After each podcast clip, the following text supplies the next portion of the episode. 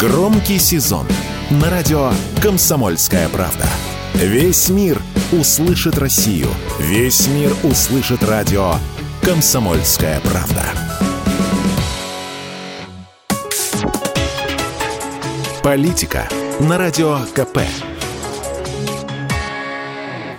Владимир Варсобин для радио «Комсомольская правда». Если посмотреть на то, что сейчас происходит в Ереване цинически, то армянские власти работают с протестом примерно так же, как Алиев с Карабахом. Убедившись за пару вечеров, что после потери Арцаха на улице вышли лишь политические активисты экс-президента Кочеряна, ну и несколько тысяч разозленных горожан, Пашинян понял – противник слаб.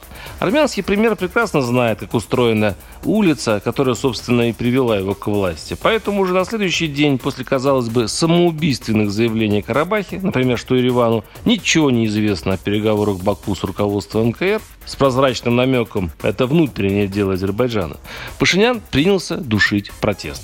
Точно так же, как Азербайджан сейчас пожирает Арцах с аппетитом, не спеша, потому что тут возникает восхитительное дежавю. Подавляющее большинство армян согласно с официальной пропагандой. Если Армению предал весь мир, что может сделать этот маленький несчастный Пашинян? И требования, которые выдвинула оппозиция, отозвать согласие на возврат Арцаха и отставка Пашиняна – на них народ реагирует вяло.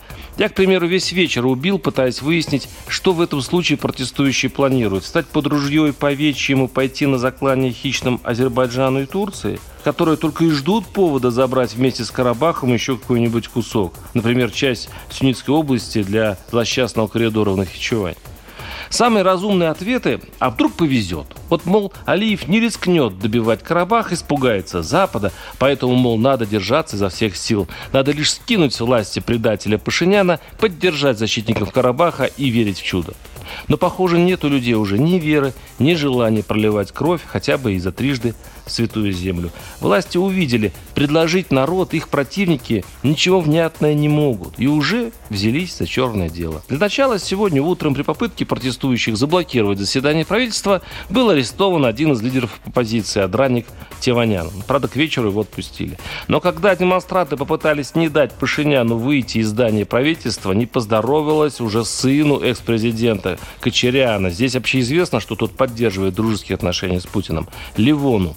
Полиция воспользовалась тактикой протестующих. Те распылились по городу, блокировать улицы, что для ОМОНовцев очень удобно. Заезжаешь в маленькую колонну из человек 30 и сажаешь их в машину, как карасей в сачок. Так попался и сын экс-президента. Его отметили так, что тот попал в больницу. Дело идет к вечеру. Полицейские волками охотятся за протестующими по проспектам, а те, чувствуя опасность, возвращаются на базу, на площадь республики. Она их защищает. Полиция старается не трогать демонстрантов под камерами информационных агентств всей земли.